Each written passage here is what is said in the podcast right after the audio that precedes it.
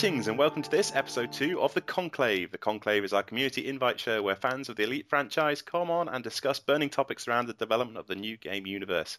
Hosting this show, we have myself, Fozza Forrester, and Lave Radio's own guru meditation, John Stabler. Hello. Joining... you didn't really give me much there, did you? Not really, mate. Apart from a hello. Joining myself and John this evening, we have, first of all, Graham Reeds. Hello. My name's Graham Reeds. I'm from Hertfordshire near Cambridge, but now live in the northeast of England. My forum name is Graham Reeds. I don't have any projects, but I wanted to write an anthology, but I found out about it's a bit too late due to real life getting in the way.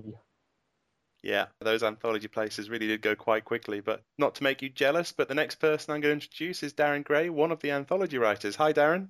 Hi there, I'm Darren Gray, one of the anthology writers for Tales from the Frontier. And we have Alien. Hi, Alien. Hiya, my name's Alien. I live in Blackpool. My forum name's Alien. Uh, I don't have any elite projects like Graham, but I keep toying with the idea of actually writing a story. Perfect. So you think of doing some uh, some fan fiction? I'd like to do some fan fiction, but Frontier are a bit standoffish with the idea of fan fiction at the moment yeah, I think Frontier at the moment just concentrating on uh, trying to make sure the licensed fiction ties up. But I'm sure the fan fiction will come a little bit later on down the line. Alongside Alien, we have someone that you might recognise from last week, uh, Grant Wilcock. Evening, Grant. Good evening, Fozza. I'm Grant Woolcock, and uh, my forum username is Psycho Cow. Uh, I have many projects ongoing, uh, none of which are official. Very few are related to Elite, but um, they're all in the forum anyway. Excellent stuff. Just uh, out of more coincidence than anything else, everybody that's on the call tonight is actually going to be at the official LaveCon conference that's happening on the 29th of June down in Cheltenham Spa. Tickets are still available.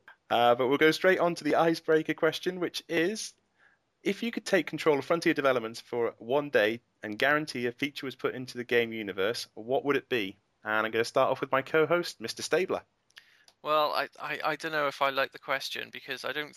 I'm not sure how much I'd get done in a single day. Probably not a lot. Um, okay, so John, in, in, the fantasy world where Frontier Developments lets you loose in their development for one day, in that one day, in this fantasy world, you will be able to ensure that something gets put into the game that you're desperate about. So, well, what would it be? Well, actually, I was going to say what I'd like to is if I could like have longer or make sure I could implement one thing.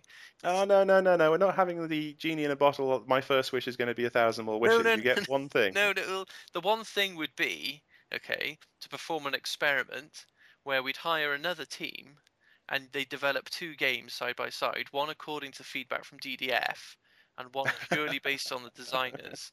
And I'd like to see how similar or dissimilar they would be and which one would actually be the best. You see, that's just a whole new topic unto itself. well, I just, you know, I just thought it'd be cool. Okay, I'm going to desperately put that to one side and try not to think about it too hard. And I'm going to move on to Graham. Graham, if you could take over Frontier Developments for one day, what would you get put into the game, sir? I don't think I've got any particular feature I want apart from it to be a good game. A bit of a cop out, I know, but I can't really think of any one item which has to be in there for me to want to play it.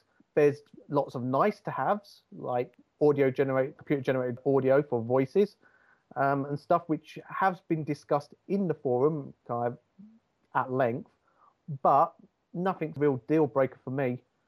Okay, well, you obviously are a designer's uh, a best friend for this one then. Darren, what about you? Move on to you. Well, I'll be a lot more definite then. I would rename Diso to Dizzo and Lave to Lav and stop all this stupid confusion over pronunciation. um, uh, but if, if, I had some spare time, well, I'd maybe completely redo Diz, Dizzo as uh, disco and retheme it as a whole disco themed planet. But more seriously, maybe spend some time making some 3D nebulae in the game. There's been a recent thread on the new astronomy subforum showing some animations of sort of parallax in nebulae and showing what they would look if you're kind of moving about them in 3D. And that would be quite awesome to have in the game, flying a starship through a nebula. They are probably a bit too big to actually fly through and really see much, but still, it'd be nice to have. And would you want those nebulas to actually cause any effect on the ship, or would you like sort of like special submissions in terms of exploration? Maybe find some relics in the middle of the nebula, that sort of thing. I'm not sure about relics because I don't think that fits with the Frontier universe that well. But perhaps sourcing rare minerals and things, which sounds less exciting, but it's the sort of spend a lot of time doing in Frontier. So yeah. Perfect. Okay, Alien. if You could take over for one day. What would you do? I'd put in the ability to slave away for minimal wage with an employer day after day after day, just so you could have the satisfaction one day to stick it to the man. So are you saying that you'd basically you'd want the option of working for maybe a corporation or a particular person within the game, and then just so you can turn around one day and blow their ship out of the universe? Is that what you're saying? Yeah, it's like one you you slave away for a couple of years. You build, you scrape together enough to get your Cobra Mark Three. You buy your Cobra Mark Three. You buy some cargo, and then you turn around to your employer, and uh, well, we know what happens next. Great stuff. Okay, just leaves you then, Grant. What would you take over and do? Hmm. I think ponies. No, ponies or uh, um, personal scooters for going around in space stations, so you can scoot past people. Now, who are you kidding? It's onesies, onesies, of course. Sorry, are you suggesting mounts in Elite? Yeah, That's what it sounds like with horses and ponies and, and little scooters. Is you know, you, it would be like World of Warcraft where you're on the space station and everyone's got a different kind of horse. Well, when you're down on that planet surface and you're fishing, I'll come galloping by magnificently in the sunset on my steed or mobility scooter, whichever one is um, I get a chance to do. Other than Do- that, being my onesie, so it'll be fine. Do onesies help with horse riding, friction and things? I've not tried. That could be a downfall. I mean, I can imagine it could probably chafe your shoulders rather than the usual bits. And I have I- to wonder, can you get a pony-sized onesie in the right shape for a pony? Pony in a onesie, can we have that? You a, a pony in a onesie. Oh, come on, of course you could. I'm thinking about that's the that's going to be the solution for ship decorations as well. There'll be uh, ship onesies, so that you can easily just zip them on. Oh, okay. I'm gonna skip over you and go straight back to Alien. Alien, have you got something to say? I want to change my mind. Actually, I thought of something better. When you fit a gun to your ship, I want to be able to put one of those big axe blades on the bottom of the gun, like you see in uh, Games Workshop models. Right, okay, so this is all about aesthetics and dressing your ship up with uh, slight new modifications. So it basically sounds like you want to dress your ship up. Have you seen uh, Firefly? And is it the Reavers and Firefly have got their ships with lots of different sort of spikes and things coming off it? Yeah, Is that the sort of ship you'd want to fly? yeah. Yeah, I think that would put the fear of God at most people. Finally, the thing that I would do if I could take over Frontier Developments for a day, I think it would probably be to make sure that there is actually an orange sidewinder, an ASBO sidewinder put into the game for litter picking duties for those people that actually get on the wrong side of the law and can't afford to pay their fines. So, yeah, I think the orange sidewinder would definitely be my uh, my point to put in there. Who would have guessed, Fozzer, that your suggestion would have been the most sane out of all the ones that we've heard? right, okay, we're going to go straight on to the uh, the first of the main topics, which is monetizing the universe and microtransactions within Elite Dangerous. So, Frontier Development have alluded to the use of microtransactions within Universe to help create a revenue stream for the company, which will in turn ensure the game continues to receive support and also help with the costs of creating further expansions. As a panel, how do you guys feel about Frontier Development using this form of commercialization? Have you any thoughts on how it should be implemented? Do you see any potential challenges in this particular method? And do you have any concerns regarding how it may or may not impact the game playing experience? Uh, we'll start off with John. Yeah, now, although they've said that they're interested in this, they haven't really given a lot of detail about it. But it has caused a lot of, yeah, arguments. You know, a lot of people to and for the monetization. There's one side where people are all for Frontier, you know, finding a different path to funding of the servers and things like that that avoid monthly subscriptions.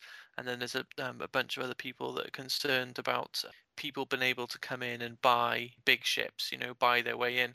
And to be honest, I have no problem with monetization like that in pretty much any form. I'm not much of a fan of the argument that it's not fair because really life isn't fair. rich people are buying privilege all the time in real life and they're bound to be doing it in the future as well. So i think it's it would be more realistic if people were able to do something like that you know that you would get rich boys in a really big ship but you'd probably be able to shoot them down really easy because they haven't got a clue what they're doing you know i think that is realistic you know and even if people are able to buy in-game currency again that's just the, the same thing. And you know to all the people who are whining about the failings of capitalism why aren't they out there in the real world moaning about how unfair it is that, that rich people exist? So yeah i got no problem with that. So are you suggesting, John, that this is another one of the situations where it's the old adage of all the gear but no idea? Well, yeah, because you know if you've got the cash, um, and I think this is how David Braben talked about it. He's talked about it in terms of catching up. You know, if people joined the game and they didn't want to have to grind to borrow a term, that they could spend an extra couple of pounds and maybe upgrade their ship. He's already said that um, there's going to be certain items that people would have to rank up to get. So you are going to be protecting a lot of the higher level stuff. But I think they're just looking for a way that if, if new players do come along or if somebody's quite impatient, they can kickstart themselves a bit by just giving them an extra couple of quid and that money will go towards the servers. Great stuff. Grant, what about you? Yeah, I, I, when I first saw you know that this was going to be discussed, I thought I've missed this. I've missed this discussion completely. I didn't notice it at all. I'm not sure quite where I am. I understand the need for raising funds to pay the bills and keep the game alive, so I'm behind it. And I don't like the idea of you, you know, buying like T-shirts for your avatars and all these customizations because it's just it's dull. Um, something more exciting, like say, being able to actually buy a bounty on uh, Mr. Stabler, and we could all collectively just Thanks. keep these nice big high bounties on players. You know, something along those lines that's not such a huge advantage, but can add a wee bit of element of fun. Something fun to put into the game and to just you know put your mark in there. That's what I think anyway. Okay, Darren. Well, I think that some of this cosmetic stuff is perfectly fine if you want to buy a fancy hat or, in Grant's case, maybe a really impressive golden onesie. When it becomes a point where you feel like you kind of need to pay money to get ahead, then you get into all sorts of gambling problems. Essentially, this is a game where you can lose assets uh, as well as gain them, and you can really bad thing The people feel pressurized to buy up to the next level. That you know, if they want to get the the next big ship, they've got to pay. And there's all sorts of addiction pitfalls and things like that that I would really worry about with this when you link game mechanics with real money. That's an interesting idea, John. Darren kind of said it that um, you know this whole idea of buying a hat or buying you know cosmetics or a a paint job for your ship. But that's the ideal way to do it because no one's getting ahead in the game. So you, you know all those people that are against that are happy, uh, and also it can add some variation to the game. But Grant wasn't keen on that idea. He did you think it was cheesy, cheesier than a onesie, Grant? I, I just don't want to get charged for my onesie. I'm sure they'd give you yours for free. I, I just think it's, it's a it's a okay. It's, it's an easy way, and I would rather see something a bit more new, something sort of in the the elite way, um, something that can maybe create events, maybe that you know maybe continue along the lines of these successful um, Kickstarter pledges levels, and maybe allow people to create their own event for the game, or be you know something along those lines, something a bit more interesting than just uh, I want a pair of blue socks and that'll cost me 50p. Graham, you stay quite quiet. What's your thoughts? Well, uh, my view is I don't mind as long as it's not necessary to win. I prefer to keep it outside the game, so you get t-shirts, mugs, and other paraphernalia like a bag or something. Because as soon as you start adding in-game items, then everybody will want to feel like they have to have it. If it, especially if you start giving something other than a say a decal to your ship. Also, the problem is there's been a lot of bad press about microtransactions recently regarding like children have spent a small fortune without realizing it on donuts in Homer Simpson games. So I'd rather not see David Braben wheeled out in a Daily Mail as kind of, my son spent two thousand pounds on a virtual Cobra Mark III and have to explain himself. So I'd rather it wasn't in necessary or in game, if you see what I mean. Yeah, absolutely. Alien, what about you? Uh, I'm okay with it. I think it'll bring in a decent income, which will just go towards development of the expansions. So I'm not too bothered about it myself, to be honest. Okay, well, I think this sort of has two folds. Obviously, the idea that uh, I think it was in the Reddit that David said that you know it might be possible to upgrade modules and stuff by you know using microtransactions, which does lead on to the whole question of whether or not it gives those people that can pay an unfair advantage against those people that are you know happy to sort of grind away. But I'm trying to think about where I've seen these sort of things before, and obviously I was played Eve Online quite a lot, and Eve Online brought a a vanity microtransactions idea in where you could sort of buy uh, monocles and boots and different outfits for your character. Uh, and they got it completely wrong because the way that they they did it, they basically priced everybody out of the actual uh, shop. When it first came on, it costed you something stupid like four really expensive ships just to buy your avatar and monocle. So I think if any way that Frontier Developments are planning to implement this, they need to try and get that balance right. And also what what was said before about being a little bit sort of from a gambling point of view you know, I can allude to that in terms of the games I play on the iPad, I suffer really badly from having no patience with and always trying to buy myself more coins or buying myself new cards just purely because I haven't got the patience for that type of game to actually sort of grind my way through it. I'd hope with a game like Elite Dangerous that wouldn't be a problem because obviously you're you know, you're sitting there, you're trying to immerse yourself in the universe, you want to be in it for you know the long haul. So anything in terms of microtransactions that have to do with vanity items, I don't really have a problem with because let's be honest, we all want this game to get more money and continue growing. Um, but anything that gives you a slightly unfair advantage from those people that are just grinding with, I think they need to be very, very careful with. Darren.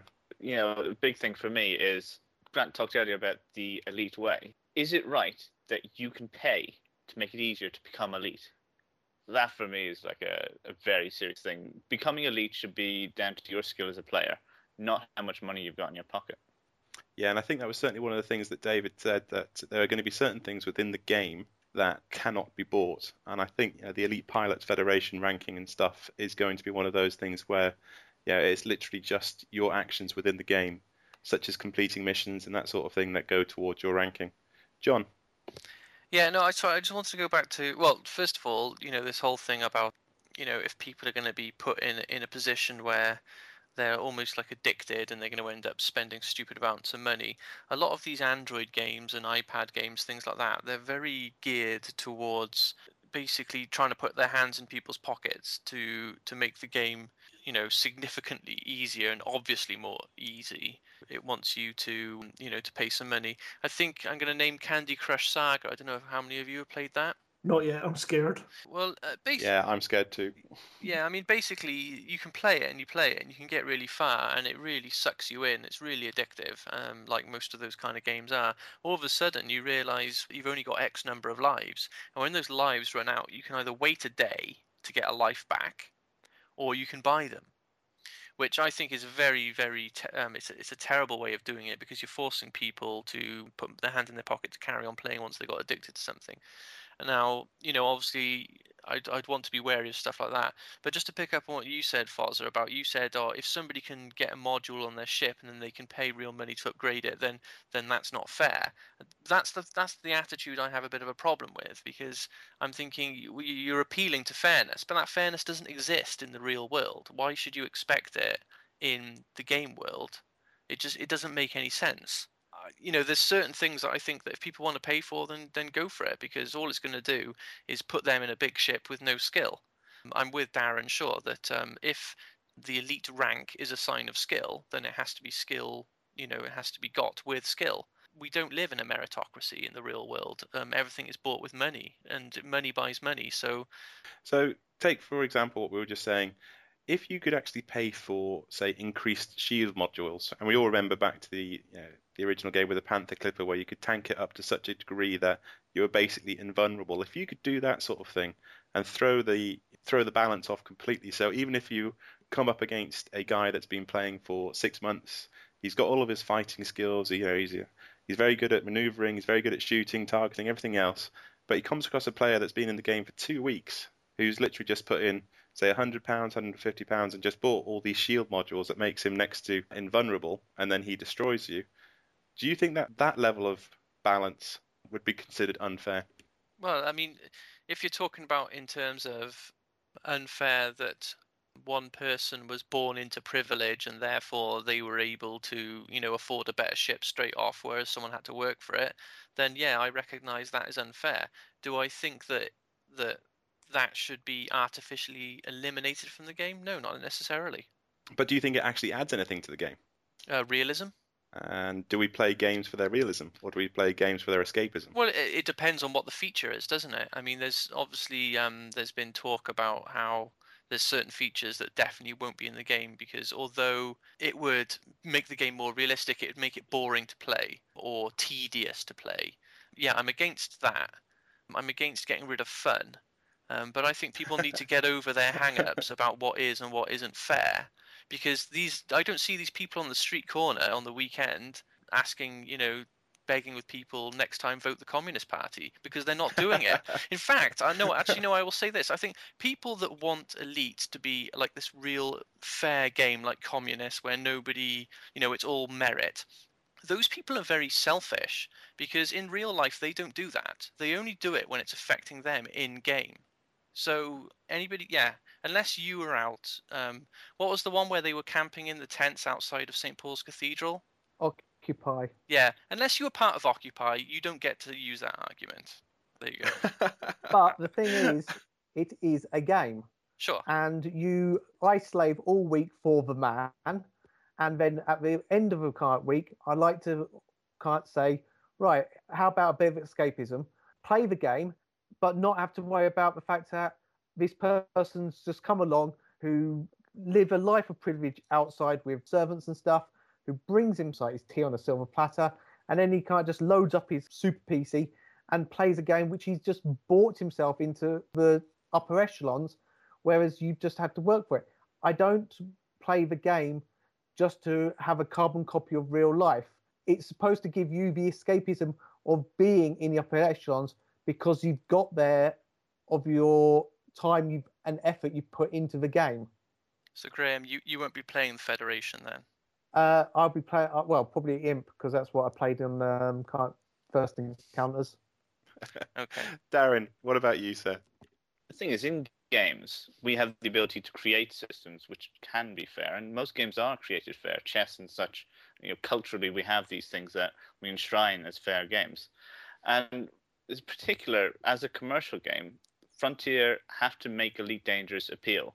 And if it's seen amongst everyone that this is an unfair game, and people do have this very strong opinion about this, people won't want to play it, especially in the whole player versus player world. If it's seen that it's only those who have the most real life money ahead in the player versus player, then no one will want to play that. They will keep away from it, and it will drastically lose popularity. I think from a image point of view, from a sort of marketing sales point of view, it would be disastrous if, if Elite Dangerous has pay to win mechanics. Okay, Alien, what about you? Well, I have a concern that they don't put in the ability for you to turn in-game credits into real-world money. I know there are some online games out there that you can do that. I do believe Diablo 2 you were able to sell in-game items like weapons, for example, and get a real-world income from that. I don't want to see that happen with Elite Dangerous because you'll have people either genuinely playing 24 7 for a, an income or you'll have them creating a bot to play for them to create an income and I, I it's one thing i really don't want to happen with elite dangerous No, I think that raises a very, very good point, Alien. Again, not to, uh, to keep on harping back to it, but EVE Online had a, a big problem where you could actually go onto some you know, rather shady websites and buy yourself a mining bot that you literally just installed alongside the game client, and it would basically macro all the keys required for you to send out your mining ship. Mine, come back, dump it off, go back out again, mine, dump it off, and come back again. And even to the degree where if it recognized that there was another ship that appeared in the asteroid belt or appeared in the system, it would automatically know that it was supposed to go straight back to the space station, wait 10 minutes before going back again. You know, that sort of level of automation just sort of allowed certain players to get a massive fortune. And again, it was without pointing fingers. It was said that there was quite a lot of guilds that were doing this. Quite a lot of the um, you know, the, the, big power brokers within the game were getting it because they were doing this sort of uh, real world trading through the macros and through the mining bots, and then being able to afford to buy themselves the bigger ships, the dreadnought ships, and so on and so forth. So yeah, any game, any any decision that Frontier Development makes that allows that sort of real world trading and miners, gold miners to come into the game, I think is going to be a detriment to the actual franchise. Um, Darren. It is worth noting that Frontier have already set the tone for this with the Kickstarter. They've included these advanced higher tier rewards where you pay extra money in the Kickstarter and I think you can still pay for these, and it gives you more starting options. They will keep this going into the game. So already have this pay to get ahead a little bit in the game. It's already there. Uh, so although I have objections to this sort of thing, I do think it is worth thinking about how this can be done well, such as maybe not pay for credits, but pay for having a premium account so that you get access to more trade options, or there's certain areas that you can only get access to if you pay for a sort of temporary gold membership or something like that, extra quests for people to pay for them, that sort of thing. Not necessarily giving them a step ahead, but giving them more options. That's an interesting idea. I mean, haven't we all pretty much um, given ourselves the leg up by joining the Kickstarter and becoming part of the elite foundation members? I mean, we're all talking about how you know paying shouldn't get you elite status, but aren't we all backers from the Kickstarter already part of that elite foundation? Uh, Graham? Uh, similar to what um, Gavin was saying uh, regarding kind of being started already via the Kickstarter. But while the starting positions isn't too bad, it's not like you're buying a top of range ship with military lasers and energy bombs and military equipment. You're just getting a slightly better ship and in a different location with a few more credits. That's not too bad. It's when you, if you can like buy a Panther clip with 256 shields and then just ram everything to win, that would be a bit stupid. Okay, Alien? Well, I haven't heard fabled DDF godlike powers mentioned on the forum in quite a long time. yes, this is something that was mentioned in the Kickstarter rather foolishly, I think, by Frontier Developments that if you paid for DDF access, that you will be, uh, you know, one of the godlike people within the within the development team. That you will have power and you'll have special privileges. Uh, I think how it's all leveled out is that the members of the DDF just get influence in terms of obviously the design decision discussions and seeing things ahead of time and having an influence with the designers in terms of pointing out areas where the designers may not have, have thought an idea through or just helped give a little bit of steerage. But yeah, the, the godlike powers thing for the DDF, I think, is uh, fortunately died a death. Wasn't that in game though, Chris? I think it was initially was, but as I say, I think it's died down, and we haven't heard about it in a long time. And I don't think we're going to hear a, a resurgence of the godlike powers within the game for the DDF players. I think it's literally just, you know, they will have influence in terms of steerage with the you know, design decision stuff. I don't think they ever said godlike powers in the game. The idea was just that you'd have information that normal players wouldn't have access to. Yeah, in the game or before the game's launched. Uh, both. So, well, it's been made clear that DDF members will have ongoing information uh, about the game's state and uh, a say in certain decisions about how the game is run. So they've paid for an advantage. Well, the idea is it's not supposed to be an advantage for their characters in the game. It's supposed to more just help them feel more involved in the game. Essentially buying an extra game mode, you might say. I think it's more to do with the fact that they will stay on board in terms of if, say, Frontier Development wants, wants to inject certain things within the game. I mean, we talked about on the show in terms of things like supernovas and stuff like that. I would imagine the DDF members will probably get petitioned before they do anything major with the universe and just say, you know, we're thinking of doing this in a couple of months' time. What do you guys think about it? That's the sort of advance notice that the DDF will get, as opposed to hi guys, we're thinking of setting a brand new trade route between Diso and Lave, and you know you should all get in there and jump on it straight away. I don't think that's what they're talking about. See, I'm okay with the way you just put that. From what I've seen in the DDF, I think that's how it's going to happen. But if that changes, then obviously we will make people aware of it. Grant, did you have a point?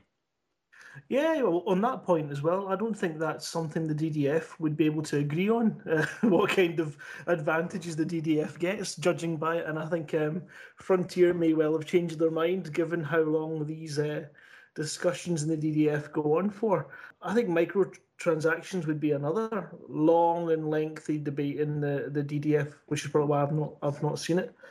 I was thinking along the lines of, I mean, obviously the in-game items um, customizations is the easiest way to do it without affecting the actual game and making people feel that they're getting a, an advantage over them just because they have uh, better luck financially. But I was thinking along the lines of what about if you could buy some kind of title, um, whether you're in the Empire, you could subscribe to be uh, a citizen or uh, an enhanced citizen, and maybe all it is is a sort of uh, bragging rights, which has no bearing in the game whatsoever. I think I, you know, I do feel that, yeah, okay, if you can afford something, then yeah, maybe you should be able to buy an advantage, but I don't. It doesn't sit right with me that someone can come in, you know, and certainly when we talk about all the, the griefing issues and PvP, if someone came in and they just chuck 50 quid into the game and suddenly they can go out there and cause major, major hassle for people and make them miserable and walk away without feeling it, and then you've got people who may be struggling to raise that kind of money and are fighting their way through the game. And then they bump into Mr. Joe Flash Cash and um, he uh, ruins the game for them. I think it's it's a definite, very very fine line. Obviously, item customization, not not not real no real argument. I don't like it because it's kind of money for nothing. Um, um, if they just kept the Kickstarter open, um, I'd be more than happy to donate and pledge for costs ongoing for no particular return, just for the the love of the game. And I think we've all proved that we're up for that kind of system. So I think they should just do something that's not too advantage giving. Um, that just adds a bit more fun. So maybe you know the likes of you could buy yourself some kind of bizarre title in the Empire citizenship chains or in the the Federal. You could, I don't know, maybe you could buy slaves. That'd be good. well, I think we know that you certainly can buy slaves in the imperial systems, as that's already been alluded to. Okay, well, we'll leave that topic there. I think there's actually quite a lot more that we could probably keep on going with, but uh, in the interest of keeping this podcast at a reasonable length, we'll move on to the second topic. Commanders, incoming transmissions. John Harper, aka Thargoid. On microtransactions, my answer is no. I don't think that's going to add any value to the game. Another founding principle of Elite was that you had to earn the rank to get to Elite. You had to earn it. You couldn't just buy it. You had to work hard, work hard, struggle for years and years and years to finally get to that result Elite. Okay, so for our second topic of the night, uh, when is a pirate not a griefer? And the role of player versus player in Elite Dangerous. So, the first Elite Universe game to be truly multiplayer experience, is this brave new universe going to be one of happy guilds and teamwork instances? Or is this going to be a universe of forced solo play, of rage quitting masses who can no longer stand getting pirated and having their ass blown out from underneath them? Guys, what is your thoughts on the PvP encounters in the game? Uh, do you have an itching to be a bounty hunter or a pirate? If so, why? Uh, do you think there's going to be any disparity between the old time elite pilots versus the new Twitch generation? And who do you think would have the advantage? Uh, we'll go straight across to you, John. Um, yes, thank you. Thank you. I was going to say you can go to Alien first if you want, but um, I, I don't have a prepared, prepared answer for this because I wanted to gauge people. Oh, you haven't got a prepared answer? Oh, sod you then. Alien, what do you think? oh, well, um, not everyone is going to play as one friendly team. There will be players who will attack other players. It is going to happen. And if you don't want to be attacked, and who does, then you need to find another game to play. It may be that people will stop playing multiplayer, and that is their choice. But if they expect to never get attacked, this isn't the game for them even in solo play, a non-player character will attack you sooner or later. Wait, is that going to be the case? I mean, there is the option, obviously, of almost inflicting solo play on yourself, where you literally just go into the the no player groups, where you play against the the non-player control. Do you see a lot of people doing that sort of thing, or do you think there will be, you know, people that want to dip their toes in the in the multiplayer, the PvP environment? I think it'll balance out sooner or later. It might swing up and down a bit, but I think it'll balance out sooner or later. Okay, Darren, what's your thoughts? For me personally, I don't particularly want to be playing against other players uh, because I've had experience with online games, and other players means other people, which means dickheads on the internet, uh, which there's far too many of. Played a fair bit of Guild Wars, and that was nice in that you could play it solo if you wanted, and it was quite. You still felt like you're in a multiplayer world. Whenever you visited towns, you would see other players and things. But when you're out actually questing and things like that, it was just you. Other players couldn't influence your game. So I am looking forward to having this whole multiplayer connected universe where and events and all these sorts of things are kind of linked in with what other players are doing. But my own actions are just sort of what I want to do myself. I'm not having to worry about griefers and all this sort of nonsense. Okay, Grant. I think the, the, the definition of griefer is um, when they beat me. so up until that point, they're a pirate and they're perfectly fair game. Until they blow you your ass out from underneath you, then they're a griefer. Is that right? Until my escape pod is looking awfully attractive, then they are fair game. Yes, they're just another nice player. But the minute I'm in that escape pod floating towards the station, they're a blooming well of a griefer. Um, I am absolutely so tired of the whole PvP PvE argument. It's gone on for so long, and it just goes round and round in circles. And I think you know it does come down to the the, the PVE group um, who want to have their own particular group of um, non-player versus player, their own instance, their own world. I don't see that being a problem. Um, it'll keep them happy, and it just means that people in the all group server are going to be people that want to be there, that are willing to take the risk for the fun of it. And and I think not having that element of danger kind of makes it elite namby pamby rather than elite dangerous. okay, so Graham, elite namby pamby. Uh, yes, I I think that people will naturally form guilds and kind of loose alliances. But my view is, if you don't want to get into fights, then don't go to the outer systems where there are likely to be like people who want to kill the other players in the anarchy systems. There shouldn't be this whole system where you can just opt out if you want, or just play with your mates and stuff. It's supposed to be a multi on, online game so make everybody online. If you don't want to fight, then don't go to systems which are going to be heavily trafficked by griefers and people who want to have fights. Just stick to the core systems.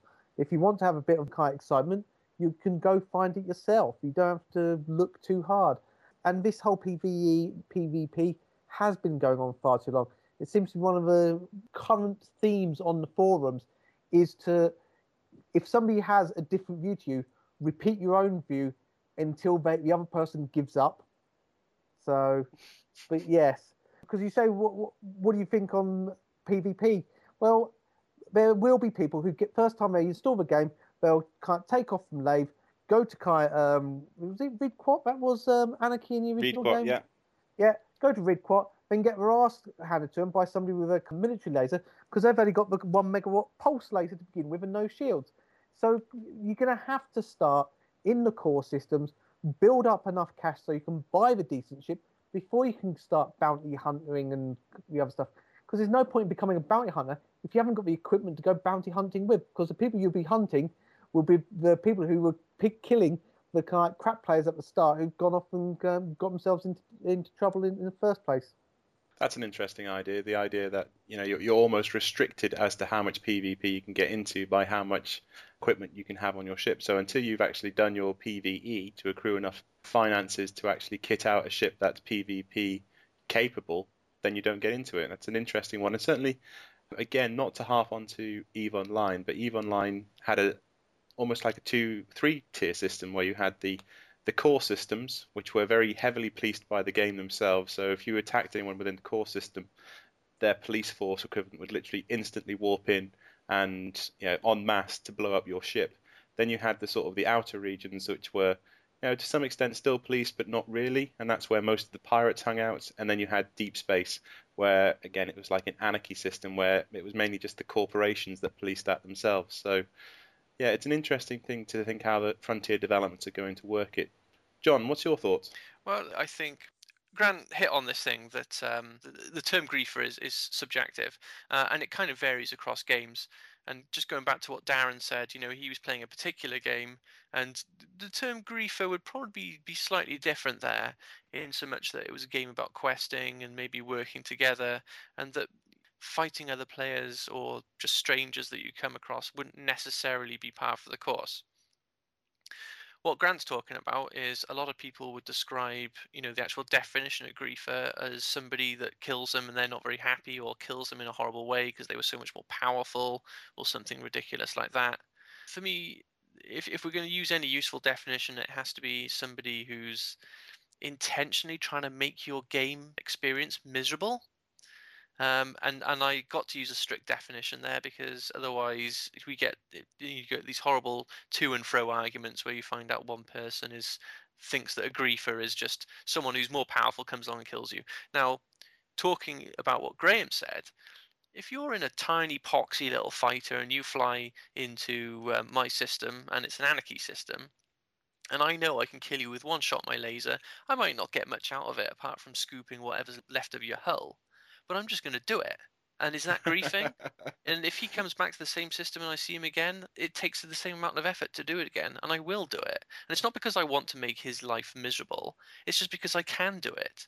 And so, is that griefing? No, it's not. It's part of the game. So, yeah, carry on. Alien. Well, if I wanted to be a pirate and I found a sweet spot to pirate traders, do you not think I would keep going back to that spot time and time and time again? I'm not sure at what point that Frontier decide that someone constantly going back to the same spot to attack ships to be a pirate is actually griefing them. Okay, Darren?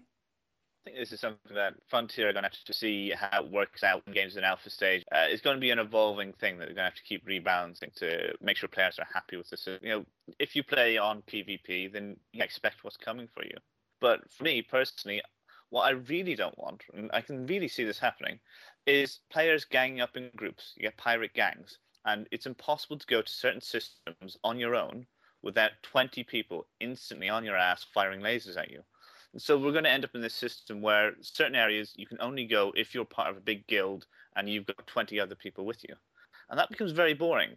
Takes away that sense of you know the lone trader in Elite, able to go off to different systems and, and little trade routes, or you know that sort of lone pilot experience. And that's what I want to have in this game. And that's why I don't want to have, get involved in this PvP experience.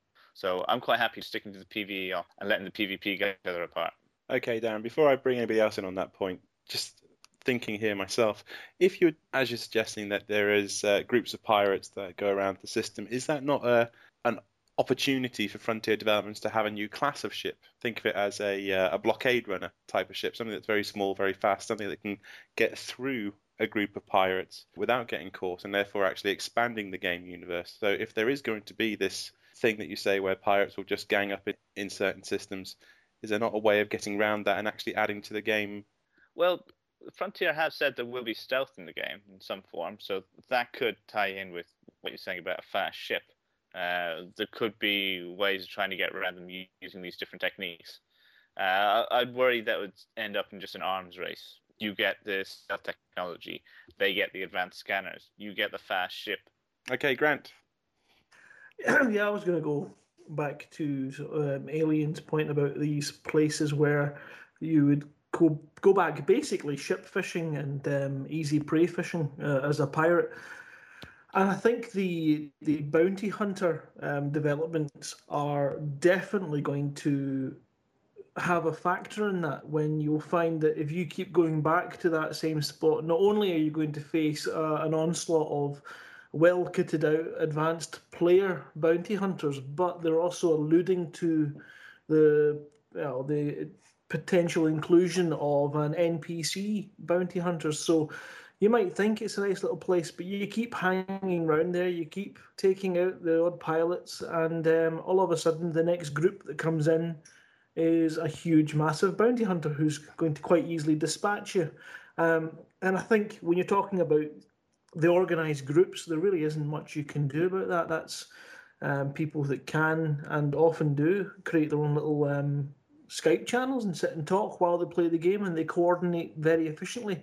That shouldn't be dissuaded, but there should be an in game uh, method for dealing with that, whether that be groups of bounty hunters then going after them. So it seems to be that already we have in Elite the fundamentals of a paper, rock, scissors, so that no one field uh, or one job role can become so strong that there isn't another one that can't rise up and kick its ass. Um, so I think that's quite good. It's only the poor traders that will suffer in the end.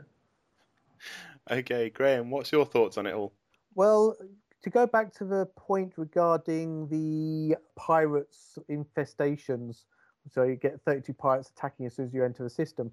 Well, that was brought up in one of the threads, and I think it was Ashley who says if that happens, then a they'll send an imperial frigate in.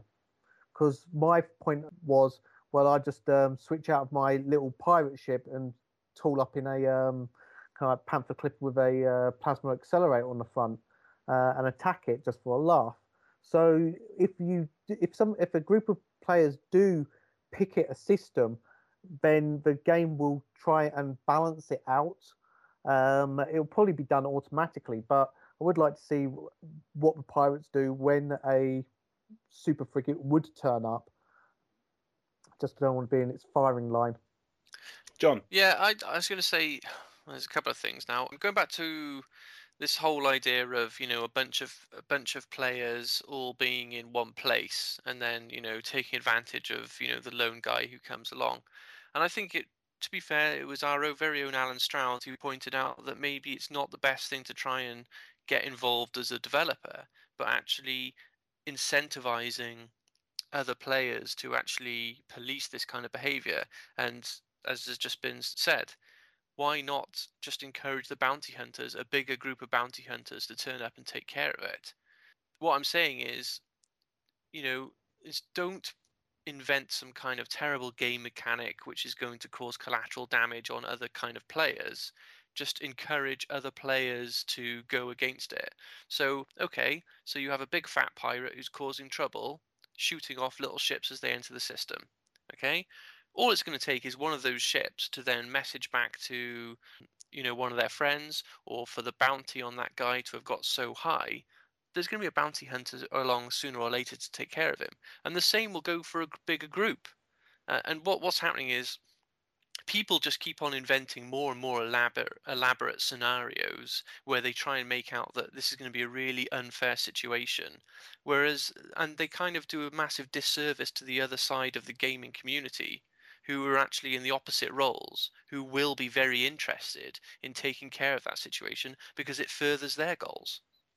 Okay, well, I think you raise an interesting point. I think it obviously depends on how long a ship can survive in combat because your idea about sending a communication out to open space similar to the one that you had in frontier oh help my ship's under attack or hell oh help uh, my ship has broken down well, the thing Obviously is, players sorry, players don't really die, do they? So there's nothing stopping them when they respawn on a space station from contacting a friend saying, "Hey, there's some dude in Rid- Riedquat causing trouble."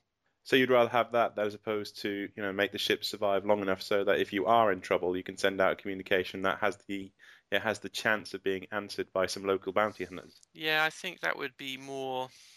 You know, it could be a game mechanic that could bring along NPC support, maybe but I'm thinking possibly it's not a bad shout. I, I would go with you know players working together uh, in the long term. You know, over maybe several incidents, all of a sudden realizing there's a problem going on, and then a reaction.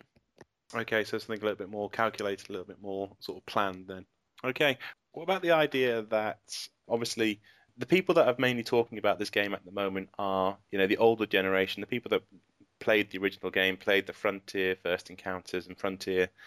The new game is obviously going to be a whole new generation. If it's picked up by the by the current generation, they're much more used to sort of first person shooters or you know your wing commanders or do you think that that generation is going to clash with you know the old the old guard with elite and do you think they're going to have any particular advantage or disadvantage against it start with darren uh, it just comes down to whether you have the time to get the technical mastery of these games. And you know, I, I, would say actually a lot of those old games were much harder than a lot of modern games, but that could just be me, uh, my rose tinted glasses saying these games these days. Uh.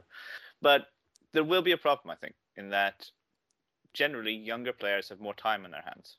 And with more time, you get better at the game. You not only get to sink in the resources to you know build up the credits, build up the better ships, but you also have more time to actually play it and become uh, a master of the controls in the game. I think some of us, with our busy lives, probably aren't going to be so good.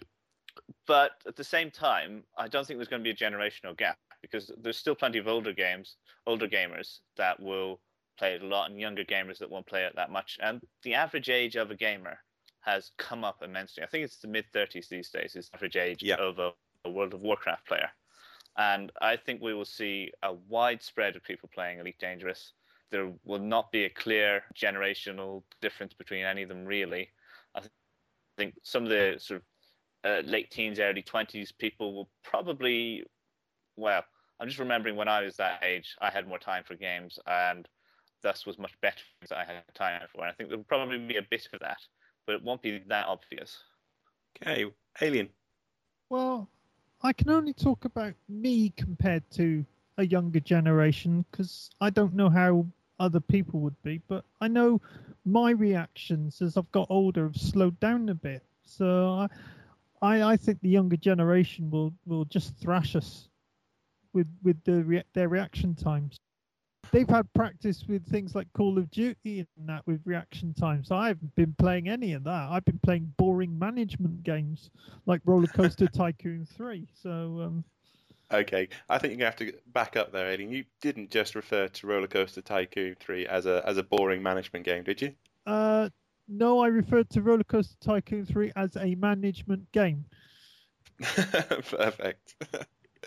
no, but you're right. I mean, there's certainly a propensity amongst our sort of generation to be playing the, you know, the XCOM, the Civilization Fives, the Sim Cities.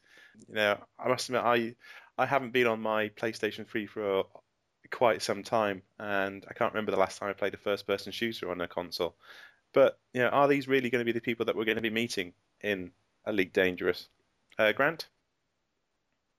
So you're you're asking if it's going to be let's all meet up at that station for a little tea party. Pretty much, yeah. no, I think we're all as cut through. I mean, I think even when you listen to the likes of John talking about his his attitude to the Dominion and being able to buy your own advantage just to crush other players. Um, no, it sounds like we're all bloodthirsty and we've just been waiting for this game to come back so that we can exact our revenge on our, our youth. You know how to fly this, take that. I know how to get the missile buttons configured so that uh, we can beat you while you're learning how to play this game. But no, I think it's just going to be fun, and um, it'll be as exciting as we all want. I, think- I just can't see that um, the older generation are going to struggle any more than the new people to it, or any less. I think we'll all take to it like ducks to water. Well, I mean, it's an interesting point because Graham, didn't I read somewhere that you were actually in the PC Zone multiplayer national finals and came came fourth, and in the Wipeout finals as well? Yes, and I was also in the um, Need for Speed Challenge and uh, won that as well. So yes, I, I am used to be a, an avid games player, um, but recently I don't really play anything more strenuous than um, Bejeweled. Um, not because my Oh dear. not because my PC can't take it. I've, I've got a um, all singing, all dancing lappy here, but it's just that I don't really have the time to sit down and play a game for hours on end to get good at it. I've got far too many time sinks in the real world. I'm supposed to be um, fix my sister in law's computer uh, and other stuff. So it's time more than anything else. But I'm, I'm thinking of uh, booking a holiday off when the uh, alpha is released. But as for who will win, I think the Twitchers will have the advantage to begin with. But just because you can spin on a dime in um, uh, Modern War- Warfare Combat 8, whatever it is, is the current one, doesn't mean you can can't spin on a dime in um, Elite and instantly train a laser on somebody who's like 10 kilometers away. It's uh, it's going to be slightly different. True skill will win out in the end, i.e., me. Graham, you raise an interesting point there. Maybe we were looking at this in the wrong way. We're obviously referring to ourselves as older people with bad reactions versus the, the younger Twitch generation. But what you hit on there is the fact that, yeah, because of the time constraints that we've got on our lives, obviously we're at a certain point within our career paths, we don't have the same sort of time as I had when I was at university to sink into a game. So you think that maybe instead of sort of referring to them as a as a Twitch generation, it's more about the generation that has the time to play these things and acquire the skill levels on them. Yes, that is true. But one thing we do have, which they don't, is kind of more disposable income, and therefore we can buy the better equipment. So I'm, oh no. I'm, I'm planning on buying myself one of those all singing, all dancing HOTAS style um, throttle controls with all the coolie hats, and I will kind of get good at the game, and I will kind of make sure that even though kind of I'm slightly older than the average player, my kill rate is going to be slightly better than theirs. So John, what about you? Okay, I just wanted to pick up on what these guys said, and I think that they've almost got to what I wanted to say, which was that I kind of feel sorry for most of the backers because most of the backers are people like us, people who don't have a lot of times on their hands. And if we do get all these young people in, which we do want because we want to see this game, you know, uh, succeed, um, and they're going to have a lot more time on their hands, then are we going to get outplayed? You know, are we going to get frustrated by all those griefers, all those uh, young people? It's it's going to be fun. Okay, Darren. Uh, but I think one big difference you'll see between us old timers and the new players is that you will end up with a lot of old timers trying to do the old thing of docking manually and dying horribly, whilst the new players will just fly into the station with the autopilot, wondering what the hell are these old people doing? What's wrong with them? They're all crashing inside the station. What, what the hell are they doing? okay, Alien, what do you have to add? Well, I want to go back to what Graham just said about disposable income. When Frontier let us have capital ships, you can guarantee I'm going to get my hands on a capital ship as quick as possible, even if it means spending real money to get it. Ouchie! I can't imagine what the real uh, world cost of a of an imperial cruise is going to be. But I mean, I suppose there's an argument there that you know if you have a look at the, the size of the the Anaconda, I mean that might not be a capital ship, but it might be the sort of ship that would give you a little bit of safety and would be something that potentially you could invest money in to get there a little bit sooner. Has anybody got any other points to bring up on Grant? Yeah, I was just thinking that you know you're talking about all the, the backers and we've all got our, our founders tags. We don't we're not going to need these things to identify us because we're going to be the saddles all huddled in our ships at these beautiful sites and thinking, wow, look at that, look at that supernova and uh, the likes of that, which will make it really really easy for the younger people to just sneak up behind, and blast us out of the skies. Graham. Uh, actually, my point has just been uh, lost. Sorry. Uh, maybe if you reiterate it, yours might be better, and I just might edit his out. nah, nah, so that's okay. I mean, okay. Do we think, therefore, that it's going to encourage people to just play the solo game? We're obviously talking about, you know, us old farts. We don't really want to compete with the youngsters. We, you know, we just want our particular game. Do you think, therefore, that you know the whole multiplayer aspect of it is going to be you know, underutilized? Do you think most of us are just going to play with either our friends that we know aren't going to kill us, or just go for the the single solo play? John. Um, I'm yeah, I'm just going to jump in and I'm going to say, look, after all we've said, and I did say that maybe as oldies might struggle against the new players with lots of um, time on their hands. As Darren said, we're going to be looking at the game from a different angle. Uh, you know, we remember the beauty of the, the previous games and what they could do for us. That's what we're going to be getting out of it. It's not all going to be about the, you know, how quick can you kill somebody, because there's going to be a lot more to it. Not simply because of what it's replicating previously, but because of what they've promised us now. I mean, exploration is taking on a whole new meaning within the game. Um, trading is going to become something even more impressive than simply just trading one commodity to, to another and also piracy and, and smuggling and, and bounty hunting, everything. There's so much more to everything, and we're all going to be so busy taking it in. Okay, so the kids might annoy us to start with, you know, laughing at us outside of space stations as we crash into a wall. But I think there's still room for a lot of fun for us. Darren. I think that if the game is successful, then we will be vastly outnumbered. If you look at the, the sort of populations that other online games have, then the number of Kickstarter backers that Frontier has is going to be pretty minuscule, really. So Uh, I mean this in a positive way, but we'll be lost within the noise. We'll be fully integrated within this wider community. There won't be an us and them. There will just be one big community because there isn't enough of us that, for there to be an us. We will just all be elitists or eliters or I don't know what you call us. We need to come up with a name for ourselves. But yeah, Yeah, we just call ourselves the founders. But yeah, you're right. I mean, 35,000. It begs the question what you think the final scope of this game is going to be. I mean, do we expect it to sell in the hundreds of thousands? A million copies? I think they have to sell a million. I think for it to really be a, a proper commercial success, it's got to get a million. If you look at other MMOs, um, other MMOs have, I think, World of Warcraft has something like 15 million regular subscribers, or did at one point anyway. Other MMOs certainly had on the orders of millions to be considered successful, and definitely we should be looking at something like that. Darren, I, I think the World of Warcraft estimates have always been slightly over exaggerated because they talk in terms of accounts. Um, but yeah, I agree that if it's going to be a successful game, you're looking at a million plus. You know, I would hope that they can create a game good enough to to capture two million players. You know, it's not beyond the stretch of the imagination. Um, they should be able to do that, and if they can, then that means a successful game that can hopefully continue into the future. If they don't, you know, and I suppose this goes back to the whole thing is, you know, a lot of the naysayers are saying, are they just trading on nostalgia? And that once this game is finished, are they just going to be left with these same number of backers, meaning that there's probably no money in the pot for expansion, um, you know, the ongoing updates and expansions? I don't know. I mean, personally, just looking at their ideas, I can't see how, how it won't appeal to a large number of people. We just got to sell the youth of today on space sims, something that has gone out of fashion.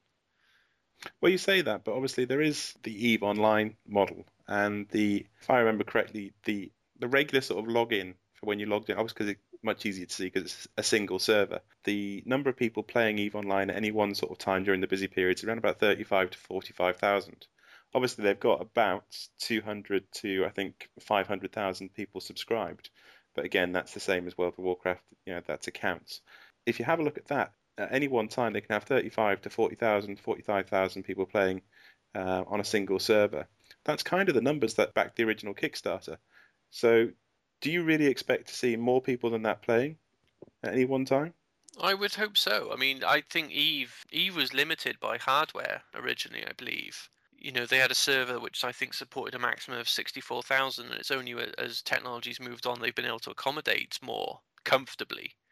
Um, whereas World of Warcraft, everything was done on instances. Um, sorry, not instances. It was done on um, realms, which is basically just servers, and so they were able to replicate their success over different continents. Um, so I think that it's comparing apples to oranges.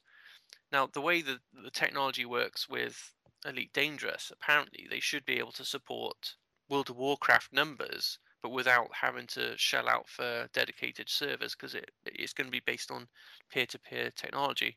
If they can replicate World of Warcraft success, it would go down as the greatest game in history in terms of success and you know most profitability, without a doubt.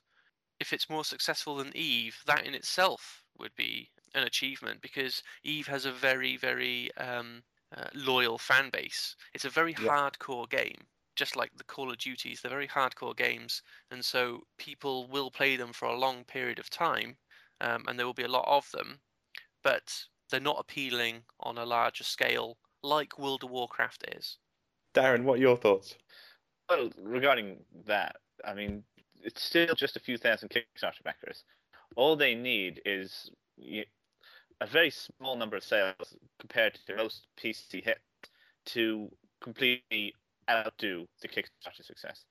You look at Guild Wars, for instance, it sold uh, 6.5 million, and that uses a, a similar thing of it, uh, you pay once up front and there's no subscription fees, but then they have a few microtransactions for cosmetic items, and that ran very well. So this can definitely work financially. It can definitely work, but they, they do need to get that initial success, and it's hard to compare it really to other MMOs because we we see the successful MMOs, but there are so many failed online games. There's so so many failed. We know of World of Warcraft, of Guild Wars, of Eve Online, beyond those three, there's actually not that many successful MMOs, and a lot of companies have lost a lot of money trying to set up MMOs before. Millions of pounds sunk into different projects, and they've all failed badly, really badly. So uh, if they don't get the the numbers, then they could be in trouble. But um, I presume they're being smart about it, and you know we've seen that they are cautious about overpromising, which is you know one area where a lot of games go wrong is overpromising. They are cautious about saying no planetary landings initially, and things like that. So we do kind of have to trust them on having better knowledge than us here. Okay, John. Yeah, I think Darren makes a good point there about you know the big games, the big money makers, you know, they're either the first to do something successfully or they've got some kind of niche market. Now, World of Warcraft was the one that did it the best, you know, the first, the best. Um, it hooked in a lot of players, um, and then a lot of people tried to replicate its model. But as somebody said, you know, you're forking out, you know, 9, 10, 12 pounds a month. You're only going to play one of those games. Um, and so you'd stick with your World of Warcraft. You're invested in it already. Um, and so a lot of people that tried to replicate it failed. Um, you know, where people have been able to have a success, it's been niche market. Eve Online, as I said, it's very niche, it's very hardcore. Um, so if elite want to um, have any kind of success, yes, it depends slightly on the business model, but it also depends on being unique enough in offering players something um, that's good enough to drag them away from other time uh, sinks you know, other MMOs and things like that. And although they've said that this is not an MMO, in a way, the way they've described it, how can you say it's anything but an MMO? Commanders, incoming transmissions. Simon Winard, aka Listeria 69, problem I have with all the player to player, player versus environment, player versus anybody really, is the fact that this Elite was meant to be a completely multiplayer experience. People who are just asking for player versus environment to play on their own. Well, it looked like that option was already there when you put yourself into a private group. These people who want player versus environment could also just put themselves all in a private group and apply this environment and have them as some sort of clan. My feelings for player versus player though, I want this game, I'd like to be in the all player group and have a massive multiplayer online sort of experience. But the way I've read things is that's not what it's going to be. You're going to have instances where the maximum number of players in an instance may be 32, maybe 64 players, which is good enough for me or good enough for anybody else. And I think a lot of the talk has been because um, on Play versus everybody, you think that people are going to grieve all the time. Now, the way I've read it, it looks like there's going to be a huge police presence in the inner system. And some of these ships look so big that you could buy the biggest ship in the fleet and still have a hard time grieving people with that amount of police presence around because they're just going to shoot you up.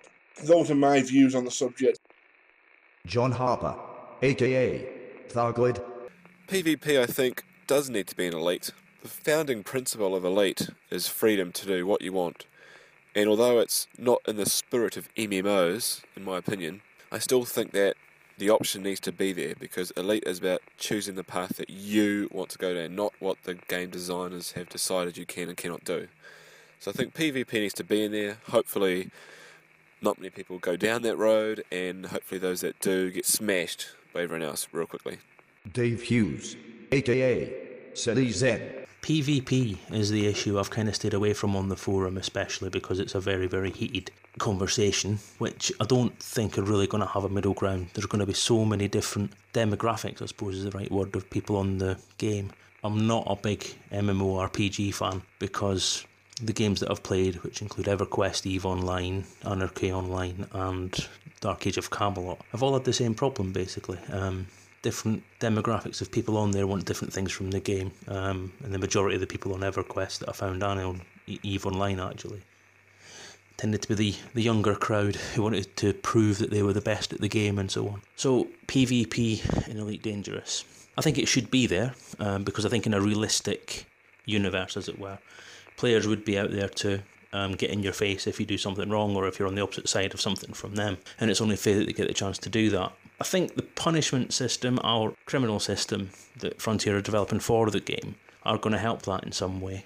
Uh, because people that are going to get punished for something or going to lose their ship or lose some points or end up being bounty hunted are maybe going to think twice before they do something that's going to turn the forces of the law against them, in game at least. But um, it's a difficult argument to take one side of. Um, PV environment, I think, would be a bit too limiting for the game. So I think there should be an element of PvP in there. The group system and the permissions and friends system that people are using should be enough to try and sort that out, I think. So, in summary, PvP is something I think should be there because it's an important part of this sort of game. Your universe is there to be interacted with, it's a bit more realistic. You've got the chance out there to, if somebody really doesn't like you on the forum, then you've got a chance to hammer it out in the game if you want, I suppose. The other end of that is the griefers. If the grouping system that Frontier have developed for it um, and the punishment system and so on can't manage it properly, then obviously it may need to get looked at in a future update. But I think it should be there. I just think it's going to be up to the players to have a bit of maturity about their gameplay.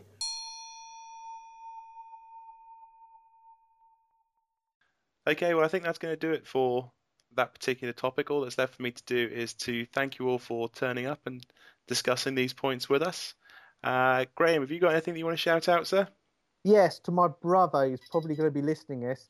Uh, I bought him a DDF membership as his Christmas present, and he still hasn't even bothered creating a um, forum person and logged in yet. So that was waste, wasn't it? And You bought your brother a DDF access. yes, and he hasn't even used My used lord, your brother is a very lucky, lucky man. You should have given it to me. I'd have, I'd have appreciated it. I'd have bought you a drink at LaveCon at least. So anyway, it's going to be in on the um, alpha. So the first thing I'm going to do on the alpha is find him and kill him repeatedly. So I'm, I, I will become a griefer.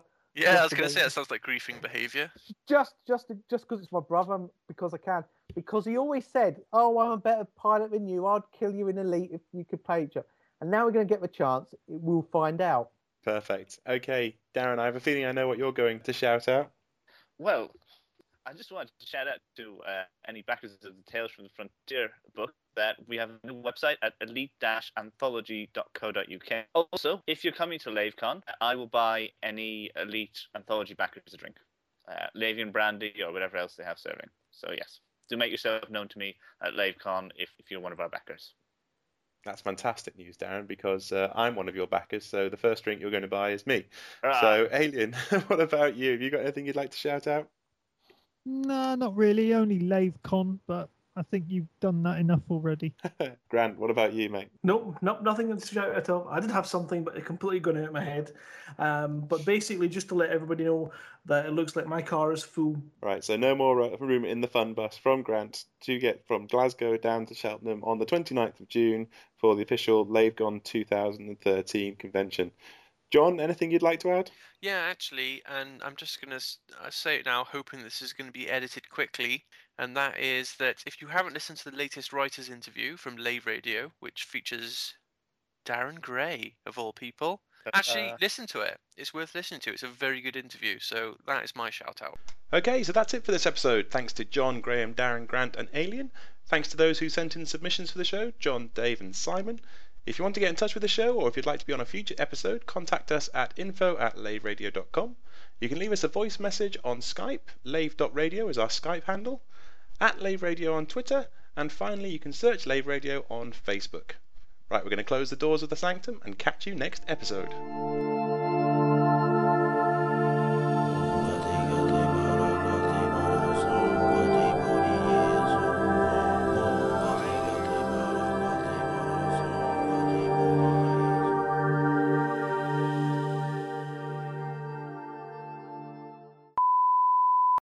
Hello, I'm Dan, and I'm one of those anthology readers that managed to snap from place very quickly. Yeah, stop there. Is that really bad for everybody else? Yeah, you broke up for me. I think that's my girlfriend in the shower. Shit. Wi-Fi. What?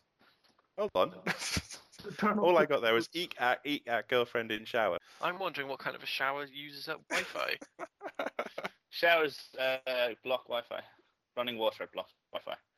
what, if you're in it?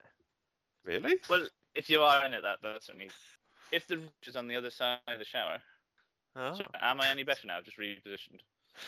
Um, a bit better, yeah. A bit, but still not great, mate. I tell you what, how long is she going to be in the shower for? Should we come back to you uh, at the end? right. Okay, we're going to go straight on to the uh, the first of the main topics, which is monetizing the universe and microattractions. Microattractions. That's an interesting idea, John. Sorry, I'll unmute myself. Um, I, Okay, Grant. Didn't have anything else to say. No. Alien. okay, guys, everybody. hello. Hello. Oh, sorry. I, when I said unmute there, I actually muted myself. What a dunce. um, Nice one. Uh, if people need to go to the toilets, the next section is going to be about the same sort of time. It's going to be about you know half an hour, forty minutes. Well, I'm going to stay here because I've got a catheter. I've just got wet pants. And and oh, that was very unprofessional of me. Oh, John, John, John, really? sorry, that's my phone. Oh, sorry. Um, no, I mean, it was just uh, about the.